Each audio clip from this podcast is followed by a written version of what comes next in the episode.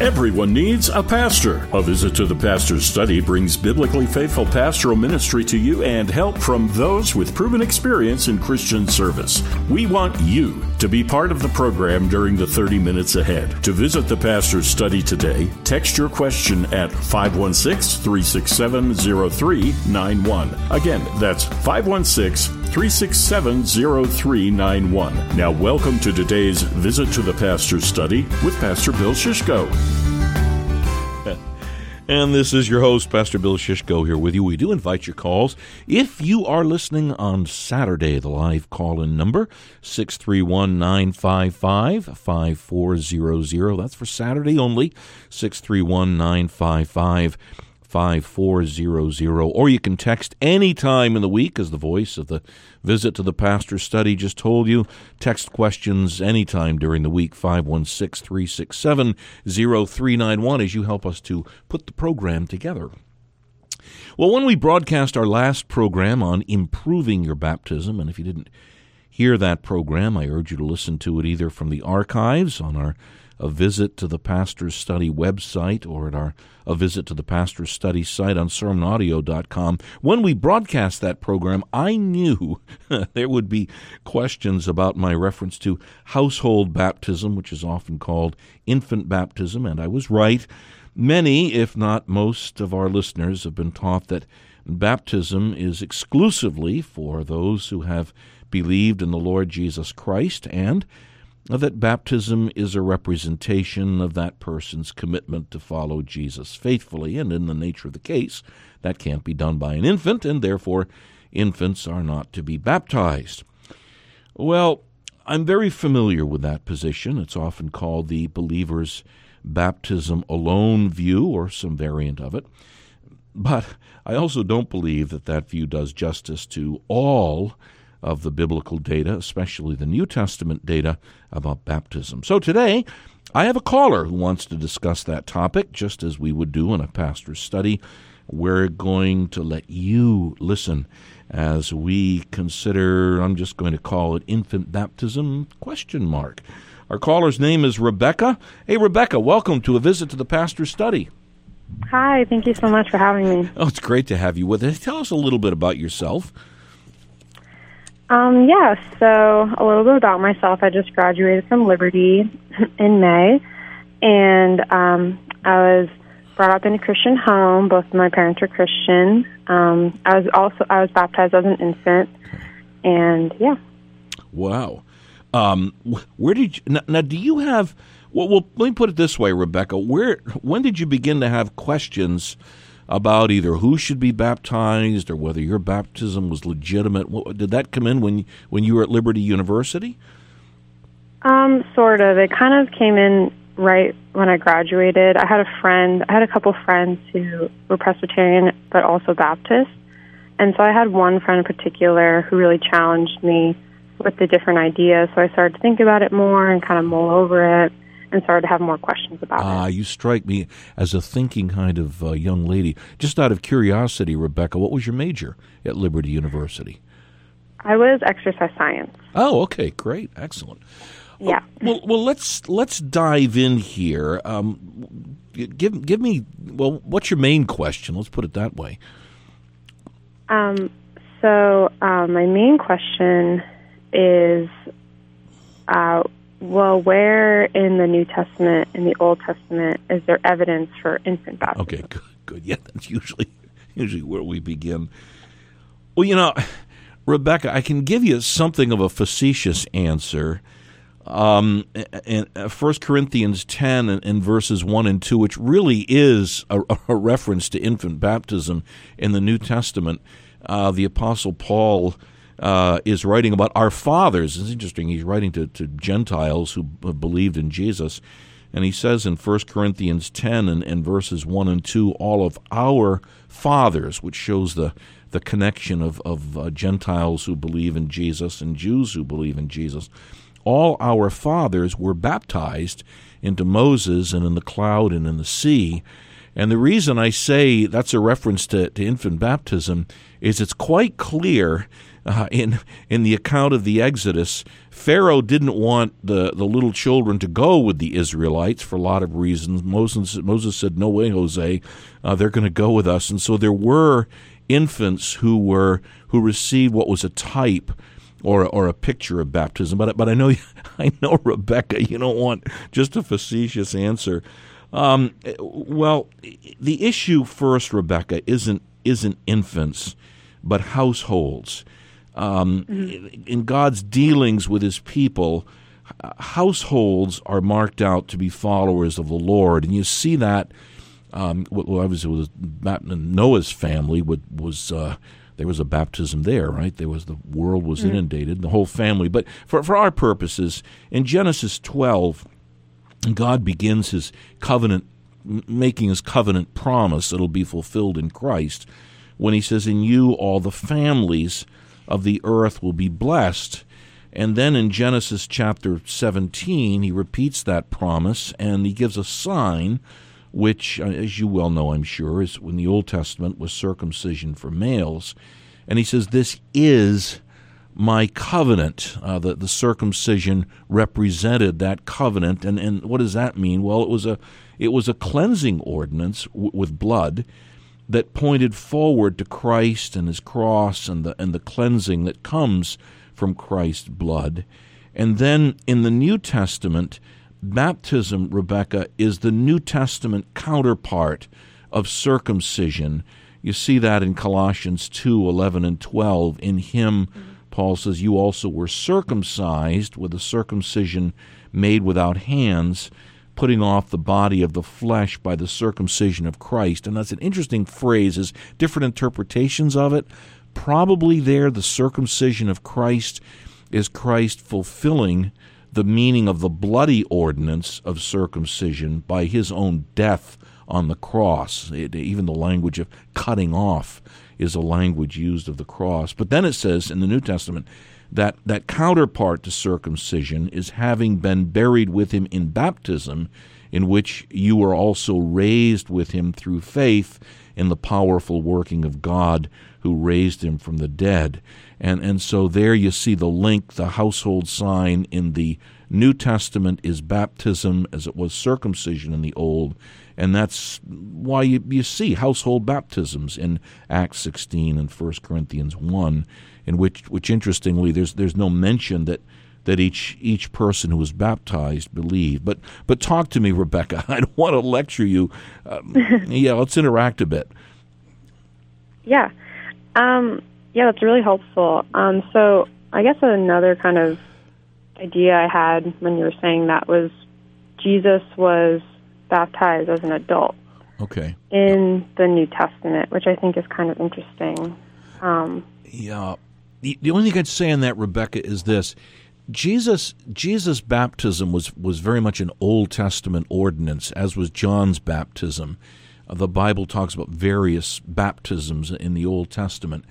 And that baptism of Jesus was uh, the, the cleansing that a priest would have before he actually began his official work.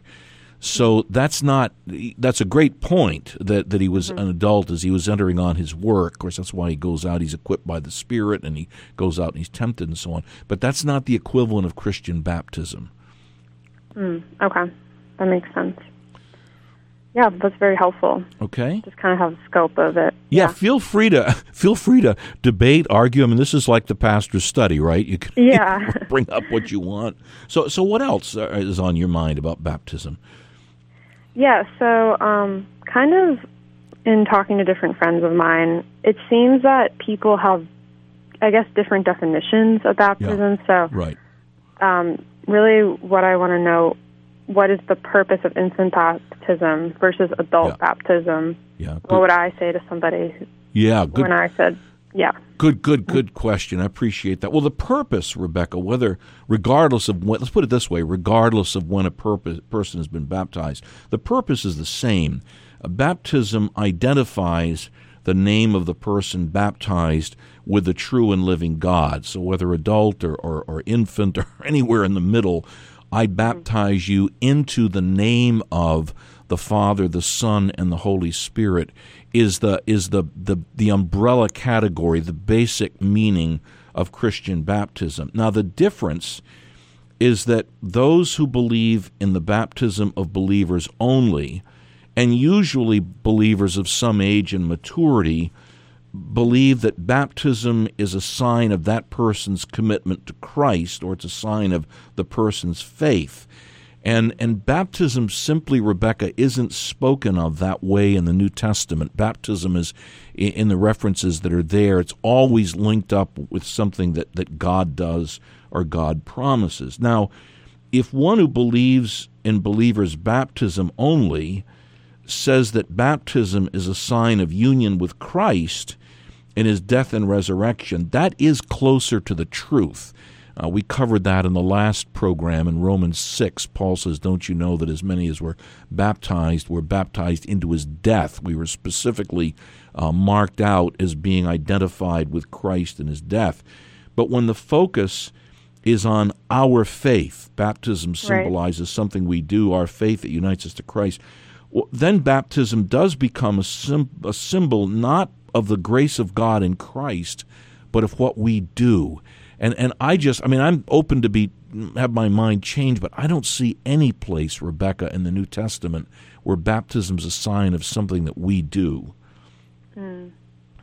Yeah, I agree with that. And just um, even when a baptized infant, I mean, when an infant is baptized and the church commits to praying for that child and having God work in their life and everything, it's really not of us. It's not that we reached up and grabbed the um, the lifesaver. It's that God reached down. Yeah, exactly. Exactly. Yeah, and, I, and I've often said, Rebekah, that a person's view of baptism sets a trajectory for the whole view of the Christian life. Um, uh, the trajectory of, of baptism is meant to be Godward. We're baptized into the name of the triune God.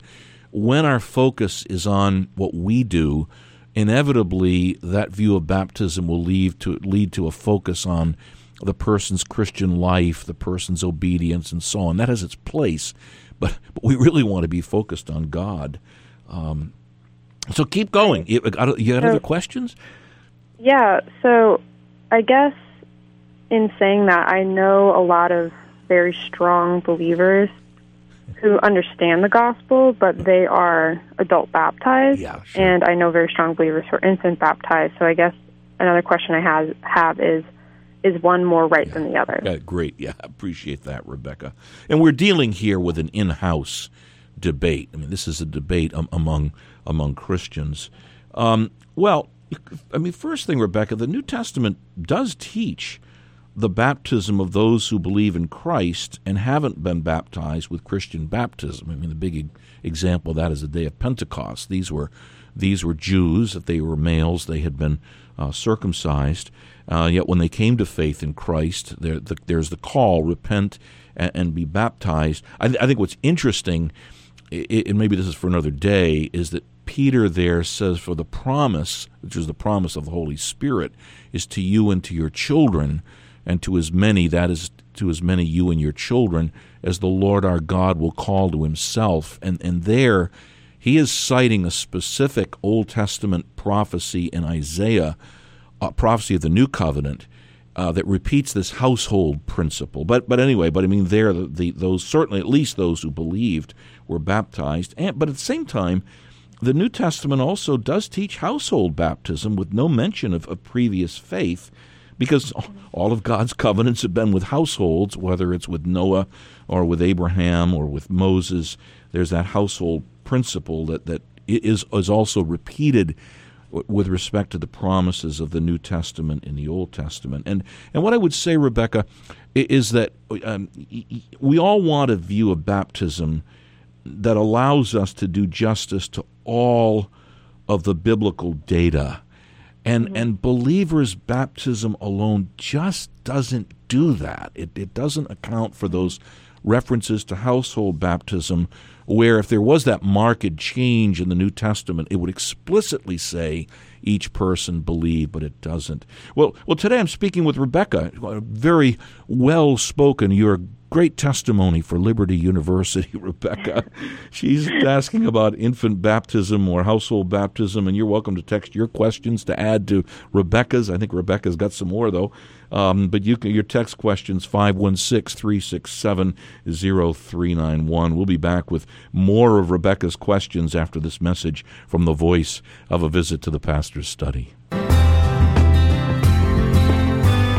It's not enough to listen to pastors on the radio or to watch them on television. Everyone needs a biblically faithful pastor, and everyone needs a biblically faithful church. A Visit to the Pastor's Study is a ministry of the Orthodox Presbyterian churches in the metropolitan New York area. We're no substitute for a faithful pastor in a local church, but we are a supplement. Visit our website, www.visitthepastorsstudy.org, and you can bring the ministry of this program right to your electronic device. Here you'll find archives of past programs, a weekly message from Pastor Bill's Pastor's Post, helps for pastors, helps for congregation members, material for officer training, and much more. That's www.visitthepastorsstudy.org. And we also invite you to contact the host of this program, Pastor Bill Shishko. You can email him at visitpastorbill at gmail.com. He'd love to hear from you so that he can bring his pastoral ministry to you personally. That's Visit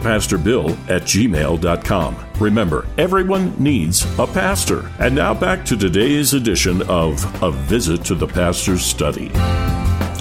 And this is Pastor Bill Shishko here with you today. Again, text questions any time in the week, arguments, questions, issues, concerns as we formulate future programs. Text me 516 367 0391. That's for Pastor Bill. You can also call my study, 516 593 1507. You'll almost always get my electronic secretary, but I welcome your calls there, and we'll get back to you as time permits. Or you can email me, visit Pastor Bill. That's all one word, visit Pastor Bill at gmail.com. Today, Rebekah and I are discussing infant baptism, better household baptism. Rebekah, how are we coming? You got other questions? Yeah. Um, so I do have other questions. Um, another question I have is um, a lot of people talk about the benefits of infant baptism um, on kind of blessing the child in certain ways, raising them under a Christian home.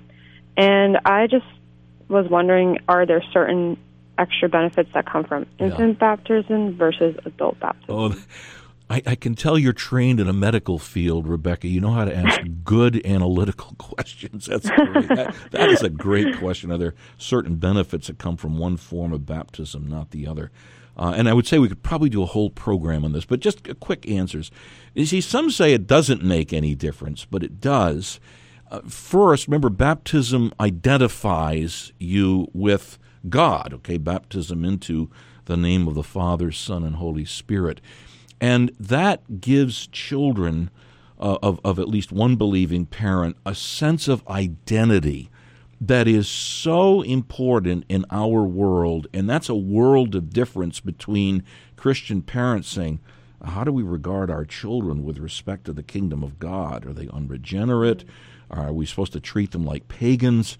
Uh, Jesus said, Of such is the kingdom of God and and we take that really seriously. And just a little side note, Rebekah, that I've been fascinated with as a father of six.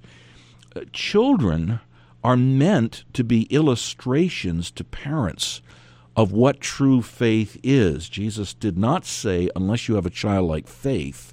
He said, unless you become as a little child, you can't enter the kingdom of, of heaven. And, and, and again, I say this very respectfully and lovingly to our Baptist brothers and sisters. They really invert things. They put the focus on adult faith or, or, or an, an adult maturity to be baptized when the, when the Bible puts the focus on the faith of a child. So that's not the only answer, but let me stop there. You may want to interact with that one a little bit. Yeah. Um, yeah, because kind of when you were talking about that, a thought popped into my mind. They put so much emphasis on adult baptism, and I, I've heard a lot of um, Baptists talk about, well, if you don't adult baptize, then there's no way to know how to church discipline, or we don't. It's kind of this idea we don't know how to regard who is saved in the church and who is not, right. and that kind of just popped in my mind Yeah. when you were saying all that. How do we kind of categorize this? Yeah. And yeah, Yeah, again, well, great question. The the children, all those who are baptized, ought to be regarded as members of what we call the visible church. We use a distinction between communicant members, older ones who have professed their faith in Christ, and the younger ones who have not. The younger ones are not yet permitted to partake of the Lord's Supper. But yeah, they are they're to be children who are baptized, anyone who's baptized, is to be regarded fully as part of the church. And what's interesting, Rebekah, is that that's exactly the way the New Testament speaks of children. Uh, in Ephesians and Colossians, in particular, you have the the Apostle Paul writing generally to the church, and then he says, beginning in chapter five of Ephesians, for example, now you husbands love your wives, you wives submit to your husbands, you children obey your parents in the Lord, and parents bring up your children in the child training of the Lord. Then he speaks to servants and masters. Well, why does he single those out? They were the basic unit of the family in the first century, and they were regarded as saints. Baptism marks us out as saints. So, so, so I mean, th- th- that's another crucial thing is identity. Children really are regarded as part of the church, and and I, I need to add this: baptism does need to be improved. Language we used in last in the last program. For parents of baptized children, that means they're meant to be discipled teaching and showing them the love and the grace and the mercy and the truth and the kindness of God from their infancy and kind of living out what I'm sure your parents did with you. teaching out and, and, and showing out Jesus loves me. This I know, for the Bible tells me so. Mm-hmm. Okay? And that's going to be important for you, Rebekah, when when you become a, a parent down the line. You get married and have children. You know, that'll be important to you. All right, we got about a minute left. You got any other questions that I could do in a minute? Yeah, um, I guess just my last question would be if someone was baptized as an infant and they really feel like they actually came to faith as an adult, they repented, they believed that they believed, um, should they be rebaptized? No. And you don't you don't live you don't live out of your out of your feelings. I, that's a great lead into the counsel from the pastor's study we'll do in just a minute or so. But uh, Rebekah, there were many false teachers in the New Testament who, who no doubt baptized. Um, and, and there's no mention at all in the New Testament of rebaptism. The nearest you'd get would be in Acts chapter 19. There were disciples who only knew of John's baptism, John the Baptizer's baptism, which was an Old Testament baptism or cleansing. They had to be baptized with Christian baptism. What's interesting, Rebekah, is uh, Simon in Acts chapter 8. He is baptized, and yet he's clearly unconverted. The Apostle Peter uses some pretty strong language there. He's called to repent, he's not called to be rebaptized. So, uh, hey, great, great question. Thanks, Rebekah, for your call today. I appreciate this. Well, hopefully, we can chat again sometime. Yeah, that sounds great. Thank you very much. You're most welcome. For just a brief time of counsel from the pastor's study. Folks, don't focus your attention on who baptized you or when you were baptized, okay? Focus on what the baptism means. Uh, that's where your faith needs to go. I mean, simple illustration. You get a legal document. You don't focus on who signed the document. You focus on what the document says, okay? And so I appeal to all of you to think seriously about what your baptism means. In 1 Corinthians chapter 1 and, and, and verse 11, the apostle and following, the apostle Paul says, Christ didn't send me to baptize, but to preach the gospel, and not with words of eloquent wisdom, lest the cross of Christ be emptied of its power. And in that context, he's saying, wait a minute, don't focus on parties or denominations or teachers or who baptized you or whatever that would be. Uh, rather, he says, uh, focus on on what that baptism means, the cross of Christ. And uh, you see, if you don't, folks, it's going to lead you very easily to a sectarian spirit. So, baptism identifies you with the triune God, Father, Son, and Holy Spirit. The focus of that work is deliverance from sin and death through Jesus Christ. God so loved the world that he gave his only begotten Son, right? And baptism is a sign that points you to that work. Very simple illustration. There's many different McDonald's hamburger signs. I'm interested in all of them. They're official signs. They're put up by the McDonald's company. But you don't quibble about those signs or boast in them. That would be silly. You go into what the sign points to and you eat.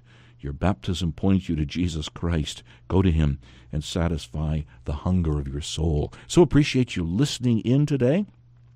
Check out the archives of past programs, sermonaudio.com. Check a visit to the Pastor's Study site or our own website. Visit the Pastor's Study, all one word, dot org. You can email me, visit pastorbill at gmail.com, or call my study, 516 593 1507. Sunday is the Lord's Day. Be sure to set apart time to worship the Lord in the church, faithful to the Word of God, because everyone needs a pastor.